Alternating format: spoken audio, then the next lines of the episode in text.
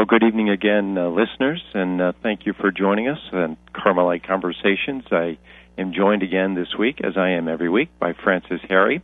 Francis, how are you this evening? Doing great. So glad to be here, and I'm looking forward to our topic tonight. Well, we're launching into a new topic. We talked about this for a number of weeks, and of course, I mentioned last week that we had some delays.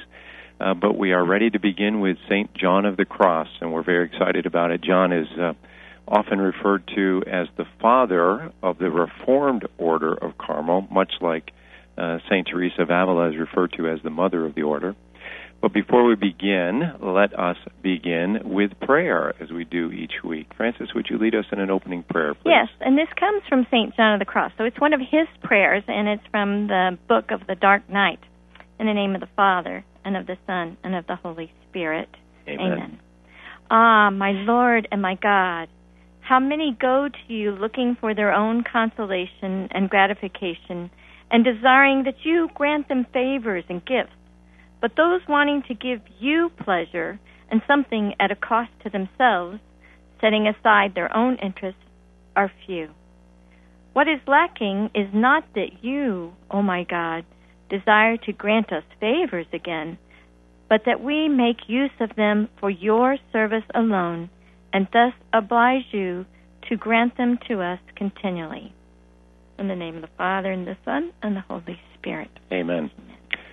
Well, before we begin, I want to go ahead and lay out a challenge for our listeners this evening, a question. Uh, for many of our listeners, I'm sure uh, that their experience with St. John of the Cross was much like Francis, our own, as we discussed uh, before the uh, program began and have discussed many times, that at first John is a little daunting. He can be a little overwhelming and, and, and difficult at times even to read. We're hoping that we can cut through some of the difficulty and reveal and open up and unpack the beauty of the message of St. John of the Cross. This evening, of course, we're just going to provide a brief bio, uh, biographical sketch and hope to introduce you to the person of St. John of the Cross, a little bit of the experiences he had in his life, a relatively short life for all that he accomplished. Uh, he was only in his early 50s when he passed away. I know.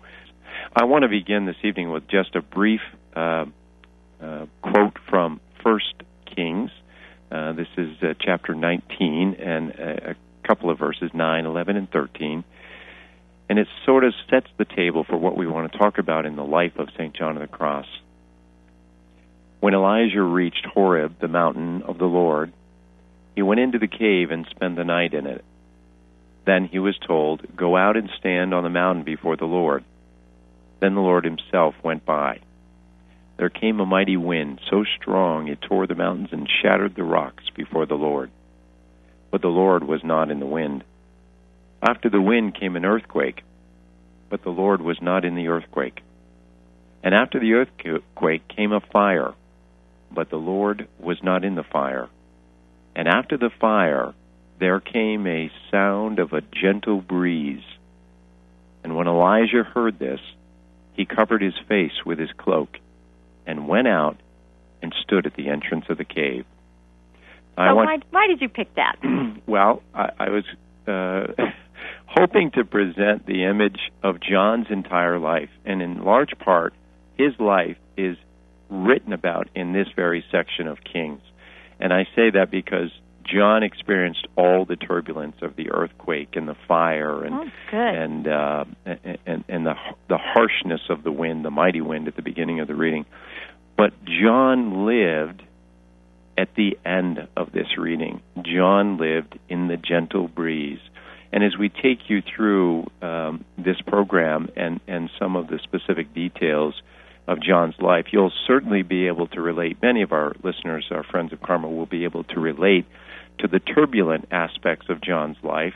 Uh, they'll live perhaps in a different time and under different circumstances. We've all had similar trials to what John went through. But John learned, apparently fairly early on in his life, uh, to enter into the silence and to live in that gentle breeze of the Lord. And He's going to help us to discover that experience in our own life. Well, I thought it was interesting that you picked this passage because when you look at when John was born, which was um, they think they think it yeah. was yes 1542, but probably June 24th, which is the feast day of who?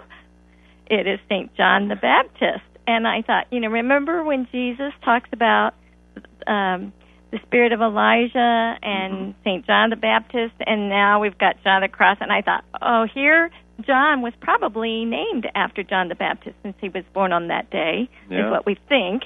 Um, so I just thought that was an important connection as well. John is certainly a continuation of the prophetic message of Elijah, which we've talked about in this program before, and, also the uh, prophetic image of uh, John uh, the Baptist carrying forth the message and bringing uh, the image of Christ into the world where he where he uh, worked everywhere that he worked. And I think the harshness that John the Baptist brought out, you know, repent, prepare the way of the Lord, you know, here John of the Cross is doing the same kind of thing.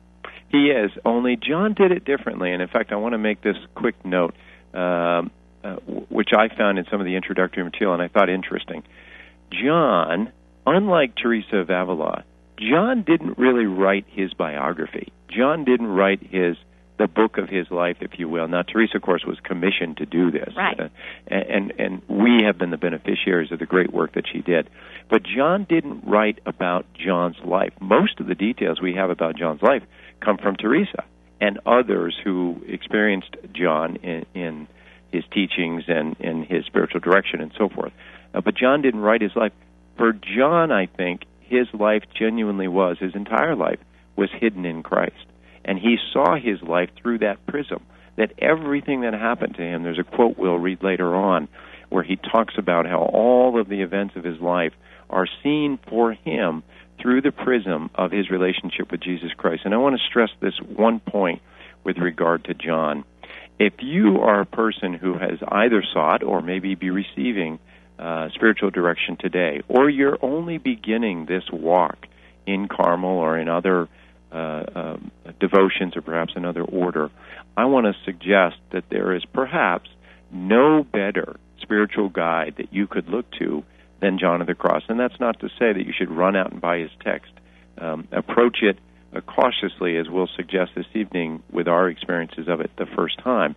But ultimately, I don't know that there are many uh, individuals in the history of the church that I would advocate uh, could be more uh, pertinent and, and beneficial to anybody who's seeking a more intimate relationship with our Lord and Savior Jesus Christ than the example and the writings of St. John of the Cross. Right, and when I said the harshness before, uh, what I meant uh, to imply there is that, you know, he cut to the chase.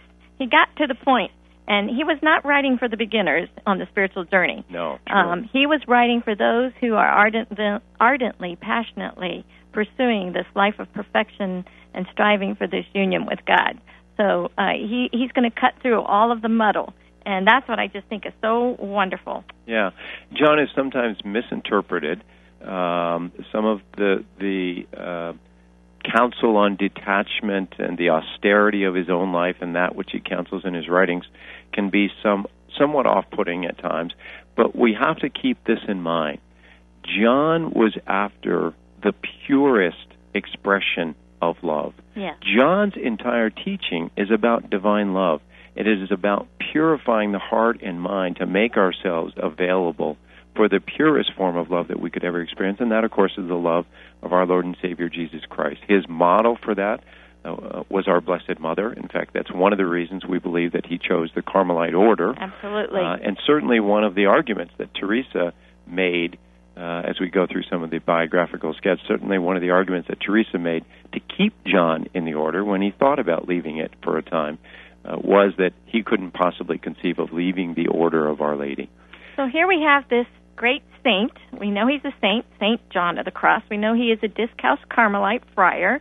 We know that he was a mystic and he wrote a lot of wonderful works that we'll be talking about in our uh, presentations or our discussions.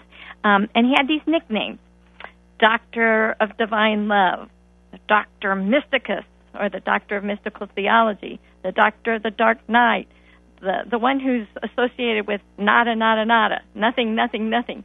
So you've got all these titles, but if you if you go past that and you look into his life, here he is. He is um, a mystic, a confessor, a spiritual director, a theologian. He was an artist, a poet. Very accomplished in many many yeah. regards, much like Teresa. yeah, course. an architect, administrator, nature lover, um, a manual laborer. He was even a nurse. So let's get into his life. What do you say? Well, let's cover just quickly some of the biographical uh, detail. John, as we said, we uh, believe that history writes he was born in 1542 in a town called Fontiveros, a small town of about 5,000. John's father, Gonzalo de Yepes, uh, Yepes, of course, being the town that he was from, was an accountant in the silk industry and also from a well to do and distinguished family. John was actually the third son of Gonzalo and a woman named Catalina Alvarez, a poor weaver woman from Medina del Campo, a small town uh, where her uh, future husband uh, Gonzalo used to transact business, and he would occasionally go through Medina. Um, there is a wonderful story associated, and it's it, it is pertinent, uh, Francis, and I'm going to have you tell it because I think you'll do a better job. But it is very significant in the formation of who uh, John de Yepes, later John of the Cross, becomes. It's his exposure to his parents' own love story. And tell us a little bit about how that happened. This is the Romeo and Juliet part, okay? The true love story of his parents, Gonzalo and Catalina. Both of them were orphans. Uh, his father was an orphan but lived with a rich uncle. His mother was an orphan who lived with a widow um, who uh, she boarded with. And Gonzalo fell in love with her, and yet he was supposed to marry, you know, one of his uncle's daughters, and you know, thus inherit the family business and have wealth. But true love and nobility, this noble heart of his father, True nobility. yes, true nobility, uh, came to the fore, and his love was pure, and he he went against all of everybody's recommendations, and he marries Catalina. And of course, the family disinherit him, disinherited them. And um, when he dies, Catalina's got these three boys, and uh, so she struggles. But the thing here is that John has already seen and heard firsthand, and through the family, uh, learning about this great love and what true charity is. Right, and we have to understand in the time that John grew up, that we talked about the. Uh, um, association with a distinguished family and a name and and all that went with that, the wealth and the privilege. Of course, this is a time when poverty meant poverty. It meant drudgery and and and hard labor. And of course, uh, Gonzalo accepted that. He was disinherited, as you say. He became himself a weaver, a very lowly task, and he did the very best he could to support his family, but uh, eventually succumbed through uh, lengthy illness and, and, and the drudgery of his work uh, passing away when John was only two years old. And of course, his mother now, Catalina, is left in in sheer poverty. She goes to the family, by the way, of Gonzalo, um, and they turn her aside. Yeah, they, it was sort of like Mary and Joseph going into uh, Bethlehem, and the doors being shut on their face. That's what right. I thought of. And then, of course, uh, she has trouble, and then the middle son dies of nutrition, malnutrition. Yeah, Louis, uh, the the uh, second son, died of malnutrition, r- r- clearly uh, indicating the the poverty and the difficulty of the life that they lived. And, and the uncle, another uncle, takes in Francisco, um, and Francisco, the older, right, son, the older right. one, and then uh, while he's away at work, uh, the aunt. uh, treats him more like a servant and really kind of abuses the relationship there. It was a difficult life for all of yeah. them, including, of course, Catalina. So he eventually comes back home to his mother and w- with John. Right. They, they return to Medina, uh, Medina de Campo, where John is eventually entered into a school for poor children. This and orphans, a, yeah. A, mm-hmm. a, school for, for poor children, orphans, those who are, of course, not uh, capable of, uh, of paying for a, a proper education. But nonetheless, uh, he seems to blossom in this. He's selected by the priest in in um, that area as an acolyte, somebody who serves at the liturgy. Uh, and in this capacity, he spent uh, sometimes upwards of four hours a day in the sacristy, uh, assisting both the priest and the sacristan. Uh, the local uh, hospital in Medina, of course, was run by a priest, a Father Alonso Alvarez. And he noticed John's great compassion for the for the sick and enlisted John as a nurse and an alms collector in the hospital. And it is isn't it interesting that here's a man, a young man now, of course, uh, early teens, um, who shows great promise, academic promise, and his own life is tragic in many ways, suffering the the uh, trials of, of of poverty and so forth. But he's selected to work in the hospital because the priest sees this great compassion that John has for the poor. And the point I want to make is for so many of us, we, we face trials and tribulations and struggles in our life, and we can react to those experiences in one of two ways. We can allow it to turn us away and to embitter us and to harden our heart, or we can choose the path that John chose, which is to deepen our compassion, our love, and our capacity for reaching out to others rather than reflecting on our own conditions. And that's the great message I think John demonstrates even this early in his life. And I also think that this was an example of a time when he could saw, see firsthand the results of a disordered life. You know, this was a hospital where a lot of people with venereal disease were there, and you know there was a lot of mental illness probably. And so, uh, the other thing that comes out is John's maternal side and of course, with that, his father dying when he was so young, of course he's going to have more of a maternal instinct. So his compassionate side is really nurtured and brought to the fore. And so he's seeing, you know, these people in their great suffering, and he wants to alleviate that suffering. So here is this blossoming love, you know, continuing the the Romeo and Juliet story, you know, uh, does come together and produce even more love here. And like Teresa, and I think quite frankly, like all the great saints. And it's a lesson for us. John's actions, in and of themselves, his writings, even, uh, as powerful as they are, are not the greatest witness of his uh, spirituality and, and, and the sainthood that would later be identified. It's the very person himself. It is John transformed in love. He took the experiences of his life as difficult and, and uh, uh, as significant a trial as they were, and somehow, and he's going to explain to us how, so please stay with us. Somehow he was able to take these difficult times and transform them into love. He didn't let them, as I said before, weaken him or diminish him. They actually became the source of what transformed him into what I would characterize as a, a pillar of love. John was a right. pillar of love, and he manifests that in all the experiences that we're going to uh, come into contact with him. And there's another aspect with Francisco, his brother, who uh, kind of got wild and crazy there for a while, and then went through a conversion. And John witnesses all this too, so that has to have an effect on him. Well, John is uh, not only identified for his great compassion, but also for his uh, accomplishment in the classroom. He becomes a great student. Uh, Father Alonso, who we mentioned a moment ago, also saw the great academic promise and made sure that John was able to continue his studies in uh, literature and grammar and rhetoric, some of the grounding that he got for his later skills as a poet. When he finishes his studies in around 1563, John is offered a position as a chaplain in the hospital.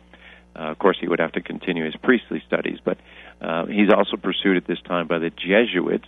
But John chose to enter the novitiate of the Carmelites, and we believe, in in large measure because of his own writings, uh, John's decision to join the Carmelites was prompted largely by his desire to pursue the contemplative uh, spirit of the order, and also his devotion to the Blessed Mother. And I have to add a story here. This is a little anecdote.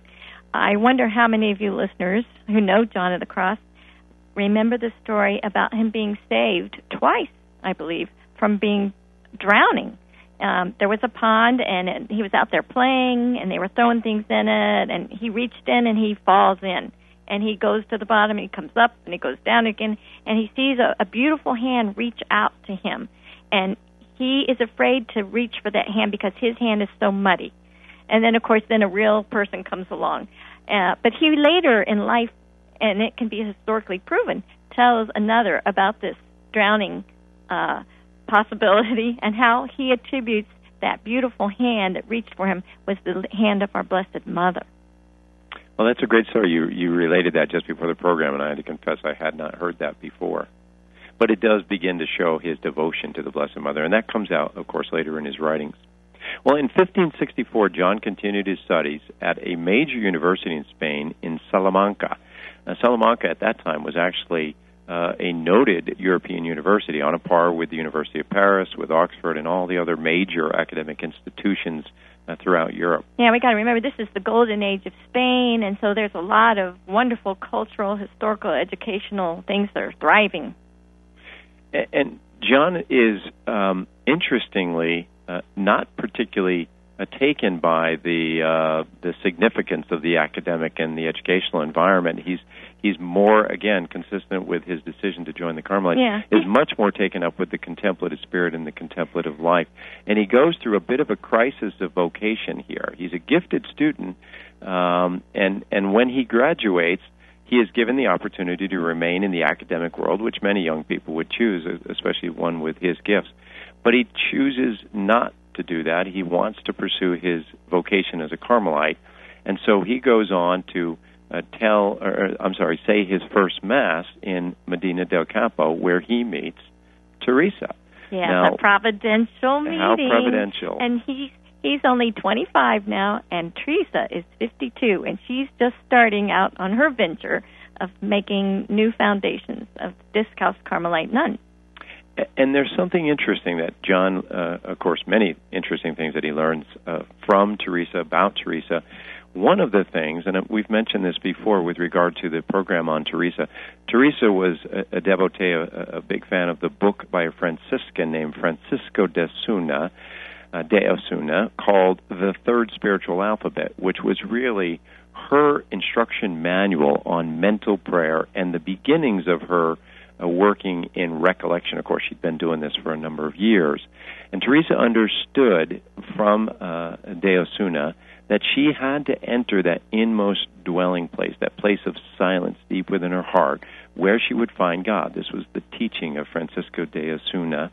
And she also knew that she wanted uh, the men that she would eventually choose as friars for the reformed version of the uh, Carmelite order to be very intellectual. And so she uh, recognized both the contemplative spirit, the ability uh, to enter into that deep uh, level of prayer in John, in addition to his uh, uh, considerable academic uh, achievements.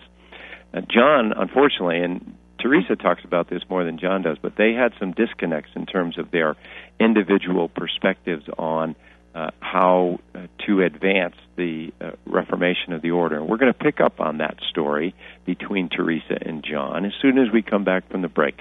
A reminder you're listening to Carmelite Conversations on Radio Maria, a Christian voice in your home.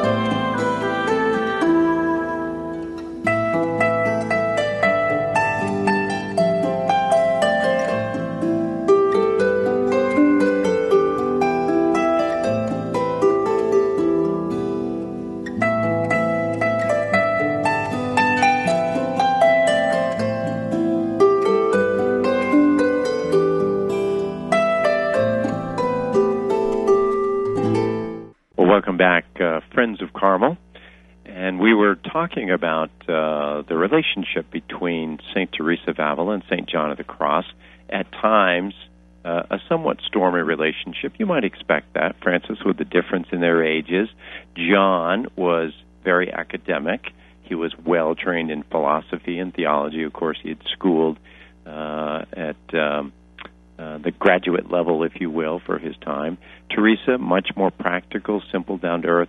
But we were having an interesting conversation before the program began, and I said, if I were looking for a spiritual director, and I guess I should be very upfront and uh, fess up, um, you know, when I was a young person, as we all do, I think I, I had my short list of heroes, whether they were sports heroes, political figures, military figures, what have you. Um, I, I will say in the the middle part of my life now, uh, I find that list is much shorter. But one of the members who has joined it and remains at the top of it for me, if you're looking for a spiritual hero, I don't know that you can find a better candidate than uh, Saint John of the Cross. But I would also say Saint John is brilliant in providing spiritual guidance, spiritual direction, and as we discussed uh, earlier, he is the one who can help us understand the path of what's happening to us in the spiritual life. But Teresa is much stronger in, in a different aspect of it. Francis. Well, I think it's the difference between men and women. I think men are goal oriented. They cut to the chase and they know what they want and they find the shortest way to get there, you know. You don't want to stop at that rest stop or that gift store, you know, you want to get to where you're headed. And Teresa was much more experiential, sharing her experiences and the trials and tribulations and the blessings and and John is like more methodology you know and you know more into the purification and and why this darkness and you know Teresa doesn't talk about the darkness and John doesn't spend a lot of time on methodology in prayer. Right. Teresa, in fact, we we agreed about this.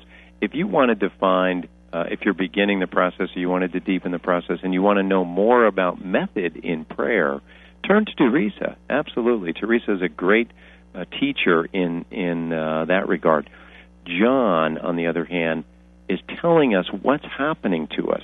Why are we going through these various phases? What is it that takes us to the next phase? And you're right. Uh, John's method is, as Ralph Martin said one time, I, and I thought this was a, a very fair characterization. John is the straight up the mountain approach. Never right. mind the switchback paths. nada, uh, nada, nada. Yeah, not, nothing, not, nothing, nothing. Not the easy way. He he is counseling you to go ahead and and uh, charge the mountain, so to speak. But if you want to go the fast way, you know, this is the way. John is John is giving you advice in that regard. Isn't it funny? It's sort of like Francis and Clare, or is it what Benedict and Scholastica? Well, uh, his sister, right, Scholastica. Yeah. yeah. So you you have these pairs, male, Mhm. female, Mhm. and, and it, it's I don't know. I think that's kind of neat. Yeah. You know that that God does that with with you know pairs of saints I, like that. I think it's true, and of course there are other examples of it, but uh, where he pairs um, uh, sort of the ideal a male teacher and, and, and the female representative to make sure that he's balancing out the message in a particular uh, charism, whether it's the Franciscan or uh, Saint Francis de Sales, of course, at uh, de Chantal, Madame de Chantal, Yeah. and and and others. There are other examples. yeah, I see John sort of like the the more the mind and a big heart, but you know, mind, you know, Mhm. on top. And Teresa is, is first heart and then mind. Yeah, I think that's true. I think that's very Looks- very complimentary, sort of like Mark and Francis. we hope anyway. Yeah. At not- least as far as a radio sure program. I'm in that league, but that's okay. Yeah, you're the mind. I'll be the heart. God help me. well, let's pick up on our, our, our biographical sketch. Just quickly, in 1567, uh, John's first assignment was in a little town called Durello, and I know I'm mispronouncing that, Francis. yeah, please you forgive can- us the Yeah. Spanish Uh, butchering. my, my Spanish struggles a little bit, but this was his first assignment as a as a uh, priest. Uh, just a small farmhouse that he was commissioned to turn it was into. more like a shack. Yeah, really. The writings of it certainly indicate it was nothing much, but his charter was to turn that into a uh, monastery. Um, John, uh, we should emphasize this. Uh, Very early on, he began um, what ultimately became his ultimate ministry, and that was spiritual direction. And John uh, knew, uh, of course, with his schooling in uh, philosophy and theology, uh, but more importantly, John began to school himself on the workings of the human heart. Today, we would refer to John as a great psychologist. Of course, the terminology wasn't used back then, uh, but John, as it turns out, um, in his writings, revealed himself to be uh, a brilliant uh, uh, analyst of the human heart and the human mind. A spiritual architect. Yes, and he understood how these elements worked themselves into both the good and the bad, how they worked into a individual person's uh, uh, successes and failures in the spiritual walk. So and Teresa sees this in him. So guess what she does? She says, "Okay, we want you to have spiritual direction, responsibility for all those nuns at the incarnation in Avila, and also, you know, will help them in their spiritual growth." So uh, this is a great time when they're together, and he learns a lot about Teresa and their way of thinking. Now, earlier you were talking about how they had some differences. Um, I think one of those was their view of uh, the austerities or the penances. And first, John was was rather strong, you know, very manly. It was uh, it was very predominant that men had lots of austerities at this time. Uh, those who were uh, aspiring into this this life of holiness. But now Teresa softens him up. So talk about that a little. She she does soften him up on that regard. Uh, it took time, of course. John, when he left the uh, academic world, uh, contemplated for a time actually going off and becoming a Carthusian. A hermit. Which, yeah. yeah which would be a, a step even further into the contemplative life and the life of silence that he so much desired. She um, dissuades him of that idea, of course, in large part by uh, telling him that she couldn't imagine that um, the Blessed Mother would want him to be leaving her order. So um, instead, he, she commissions him to participate with her in the reform. Um, but but you're right. John had a much more uh, a positive view, if you will, of the practice uh, practices of austerity in uh, both regard to clothing and eating and sleeping and all of the, the things that we see in the Desert Fathers uh, literature with regard to those practices. But he was he was more into it than she was, and when she softened him up, he he began to see how some would boast about their austerities, and of course that would be an attachment, right. and that would be keeping you from progressing in the spiritual life. So he could see where you know it's it's not on what we accomplish, it's what God accomplishes through us by us being open and receptive. So he really does uh, soften his stance on that. And John writes about that later, where he explains. Of course, we have an example, a wonderful example of it in Brother Lawrence, uh, a Carmelite who we will deal with later. But um, this idea that we can fall victim to our best intentions in the spiritual life you know, people who adopt fast and they say, well, one day a week would be great, but two would be better, and three would be better still. And we begin to be led down that path. And I'm not saying John fell victim to that, but it is clear that he modified his perspective somewhat on the idea of austerities.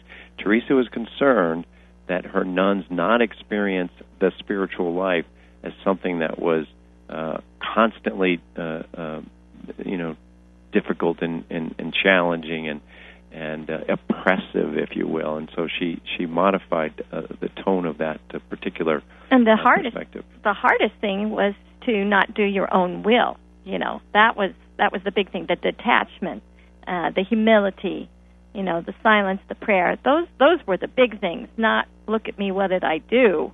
You know, and he was very conscientious of people trying to build themselves up on on, on their accomplishments and he saw that in the academic world, and that's kind of what turned him off there. You're right. That's exactly what it was. The uh, idea that uh, people were uh, acquiring these titles and prestige, and you know what they wrote and so forth was of such, such significance that John was somewhat turned away by that. And of course, that got some of his companions on the journey in the Carmelite order a little upset with him. It did. Uh, of course, John suffered by uh, uh, uh, you know members in in the uh, ancient observance, and then later within uh, the Discalced uh, order itself uh, through a number of different trials.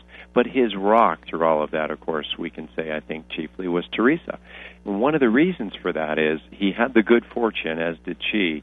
In 1572, we know from her own writings, Teresa actually entered the seventh mansion, Uh, what she later characterized as the seventh mansion. And we won't go through the details of that. We've done that in a former right. program. But but what's important is that John was her spiritual director at the time. Right. And this is where the sort of symbiotic nature of their relationship really manifests itself. At the same time that John is learning so much from Teresa about her experience, what you just credited her with, Teresa is saying that John is the spiritual director extraordinaire. In fact, she says Yes. that she's not found anyone uh, as uh, uh, helpful as him in all of Castile, of course, the larger region where much of their work was done.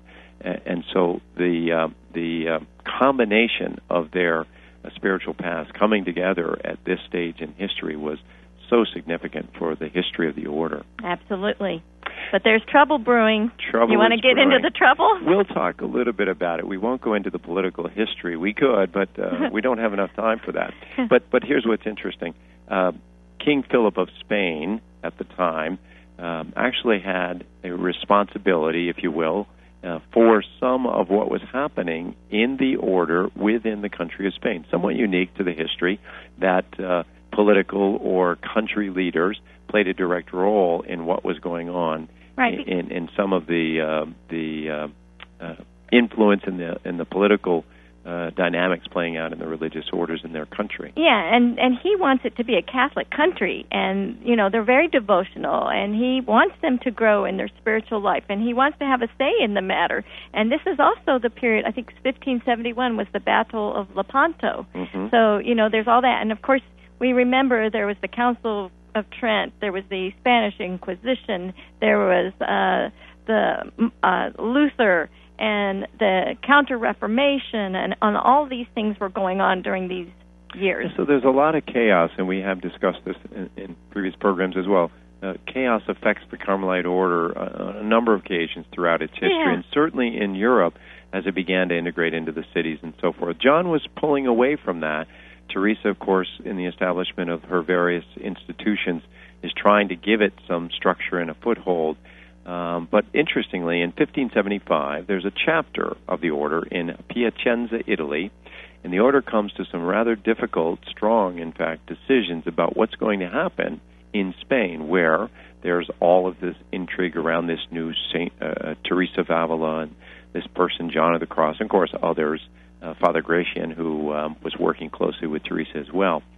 And at the same time as that particular uh, chapter of the order in 1575, the Holy Father, Gregory VIII at the time, declared an end to the Dominican oversight of the order. Now, the Dominicans had been uh, overseers of the order for some years uh, because of the earlier chaos within the order. The order, quite frankly, had sort of lost its way, um, and and through its integration into the major cities, the academic arena, and so forth in Europe, in the major cities in Europe, had begun to lose its contemplative spirit, its hermetic spirit, its eremitical spirit, the, Yeah, the, the they had- linkage to the order's history on Mount Carmel And they had to readapt.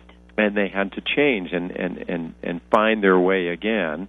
Uh, and this is all of what's happening. Of course, again, I've I've uh, Simplified said- it. yeah, I, I, I, but but I've said this so many times. I think the history of the order is so consistent with the history of the spiritual walk of any individual. Yeah, we could call it a dark night, right? Yeah, exactly. They're going through a dark night. And carry your cross, right? Take up your cross. That's John's motto, you know. he he summed up the gospel. Take up your cross. Well, John, interestingly, during this time, um, and, and again, without going into all the detail, John is viewed as somewhat of a, a rebel, and so he's arrested for a brief time in 1576, um, and is released later, almost uh, uh, immediately, uh, through the intervention of the papal nuncio or the the uh, ambassador, if you will, the Pope's ambassador in the in the region. And However- on his on his behalf, I have to say, you know, you got one side saying this is how you're supposed to follow the orders, and then over here you have another group saying no, you're supposed to take your orders from us. Yeah. And so, and of course, postal system being what it was in those days wasn't very reliable. You're going to have mass confusion, and so there it was. And so, you know, some people can legitimately argue one thing, but they don't know the other side. And then the other side can legitimately argue their side, and Uh, of course, John's perspective, and we'll we'll quote him in a moment in this regard. But John sees all of this again as the hand of God, I working know. through the history of the order, working through his own life, uh, working through the reform, um, and and he views it in that context. He's reached a level of maturity in now his mid thirties, uh, even at, at that I would say relatively young age. He's reached a level of maturity and understanding of the way that God works that allows him to accept these challenges. And here's his next challenge. Um, only a few uh, uh, months, actually, just about a year later, the nuncio who had intervened uh, on John's behalf dies, Mm. and John is almost immediately arrested again. Uh, he's placed in a small, dark room, narrow, uh, just uh, uh, tall enough, really, for him to uh, be able to uh, get some stretching, but uh, like not five by room. eight with a Yeah. little bitty Yeah, very Creak. small room. creak of a window. Uh, nothing in the room for him but his breviary um, and uh, the the clothes that he had on, which didn't change in the time that he was in there. Uh, he endures uh, floggings and fasts on bread and water, and as I say, the clothing uh, was not changed and not washed. So But- he endures the lice and all the rest of the the trials that go on. I, I just want to point out this is interesting because um, John joins the Carmelite order as a young man. He studies theology, philosophy, joins the Carmelite order, uh, becomes a star really early on in the Reformation of the order, is identified for that in a negative way, and he's cast now uh, in his mid 30s. He's cast into prison where he will spend about nine months in in really very terrible conditions. yes, And you have to wonder what's going through John's mind right. here I am trying to do the right thing, trying to live for God, trying to be the best person I can be, and these are the circumstances I find myself in. And the great lesson for us here is when you begin the spiritual walk, we can't labor under the misconception that all of a sudden the path of light and, and consolation is going to open to us. John says, in fact, in his writings, which we will cover, don't seek the consolations in your spiritual life. This experience for John turns out to be the most significant, the pivotal moment, really, in the history of his own development as a spiritual person. Yes. And it is the time during which he wrote most of his best poetry. yeah, the spiritual canticle, and and gets form, informed in his mind all these other writings, and it's just truly amazing how he takes this negative situation and turns it into positive. Because he's thinking, well, I don't have to go and do all this administrative stuff. I've got time to pray, so he focuses on the prayer. And although he's suffering a lot, he understands the value of suffering, so that that's in his favor here. And that's the lesson that John has to teach. And again, I said early on, so many of the saints teach us this lesson. And I want to, again, I want to uh, provide some uh, consolation, nonetheless, to our uh, listeners, our friends of Carmel, by saying if you're overwhelmed by the circumstances of your life today, if you think you just can't bear anymore the, the difficulty of your illness, the, the trial of unemployment, uh, the challenge of financial burdens, the the legacy of of a difficult childhood. Maybe some of our listeners grew up in very difficult uh, childhoods. John can relate to that. Absolutely. John lived through these experiences, but John teaches us, and we won't get into it this evening. I want to leave this out as sort of a uh, uh, you know uh, taste of what's to come Yeah. in John and in the writings. If you want to learn how to take the most challenging aspects of your human experience and turn them into love and become love through them, John of the Cross is one of the best teachers in the history of the church for teaching you how to do that. He is the preeminent spiritual director for the very simple reason that John helps us take all of our trials and use them to literally become love itself. And this leads into one of his most famous quotes Where there is no love, put love. Where, where you find no love, put love. You Put know. love. Be that love. Yeah. Be that love yourself. It's an incredible challenge, and if if if we are sh- uh, shying away, if people shy away from John, it's probably for that reason that he presents such an incredible challenge. But he also tells us how to get there. So anyway, he he does escape from that prison, and the nuns hide him. Thank the Lord. He does escape and um, um goes to a um, hospital, actually in Santa Cruz. And while there, in 1578, he's actually appointed the vicar of a monastery in El Calvario, which is in a remote mountain region in Spain, where they know he'll have some uh, security. Uh, things begin to settle down a little bit in the politics of the order.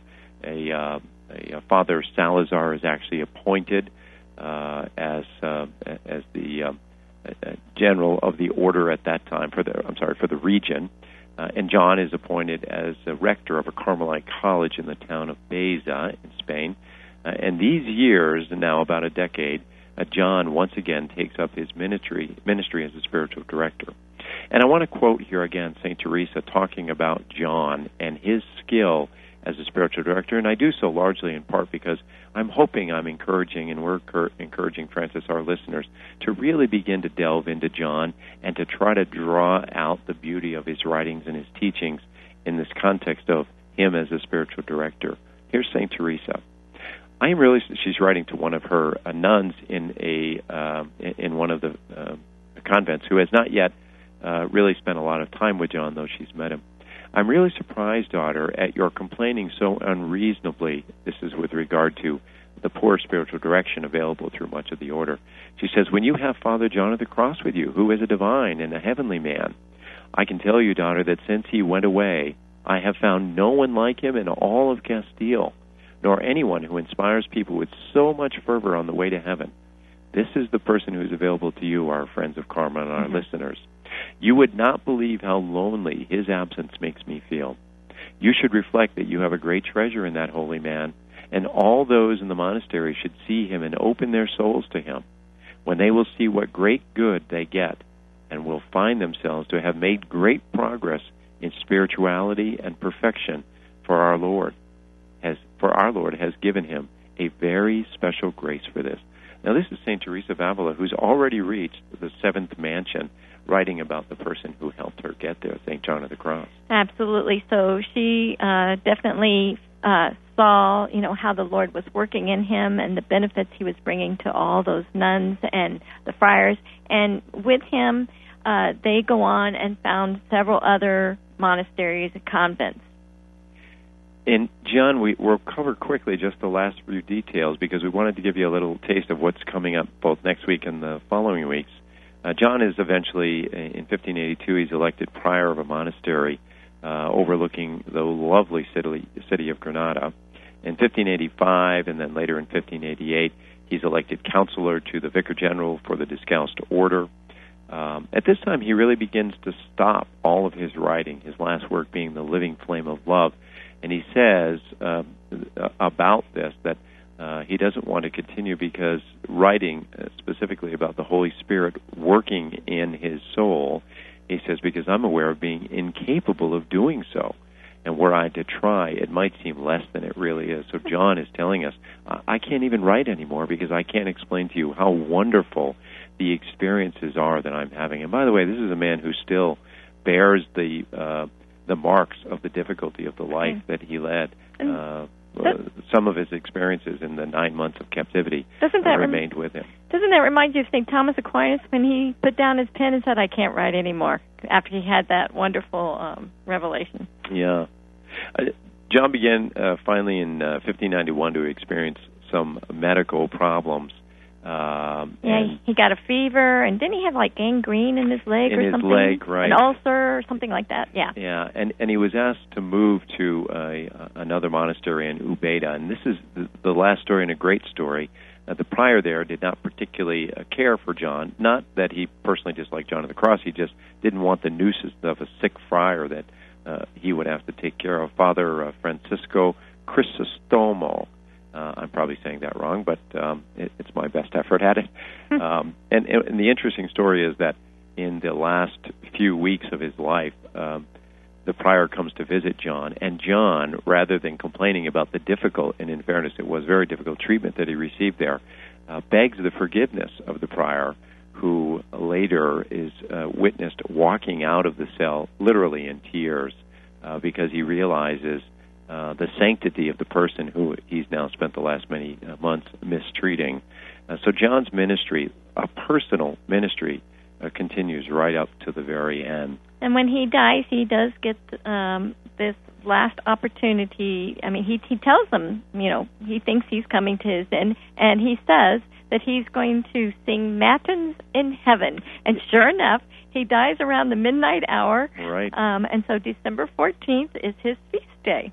And the interesting thing about John in those last literally hours of his life, uh, a number of the priests uh, uh, in the monastery approach him and, and we're saying, "Oh, this is so wonderful! You know, uh, aren't you looking forward to what's going to happen? Look at all the wonderful things you've accomplished in your life, and your reward must be wonderful." And of course, John's reaction is, uh, "This is not the time for that."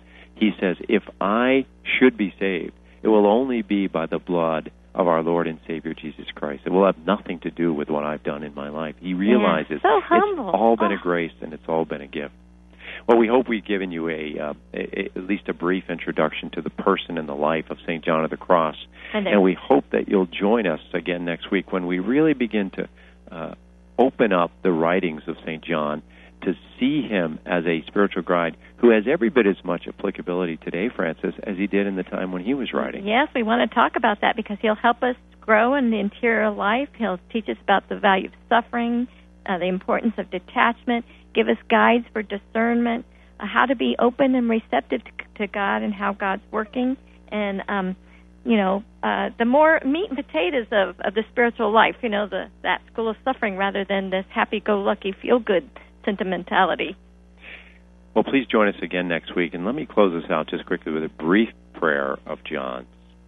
Let your divinity shine on my intellect by giving it divine knowledge, and on our wills by imparting to them divine love, and on our memories with a divine possession of glory. God bless you, listeners. We thank you for joining us, and we look forward to being with you again next week on Carmelite Conversations with Radio Maria, a Christian voice in your home.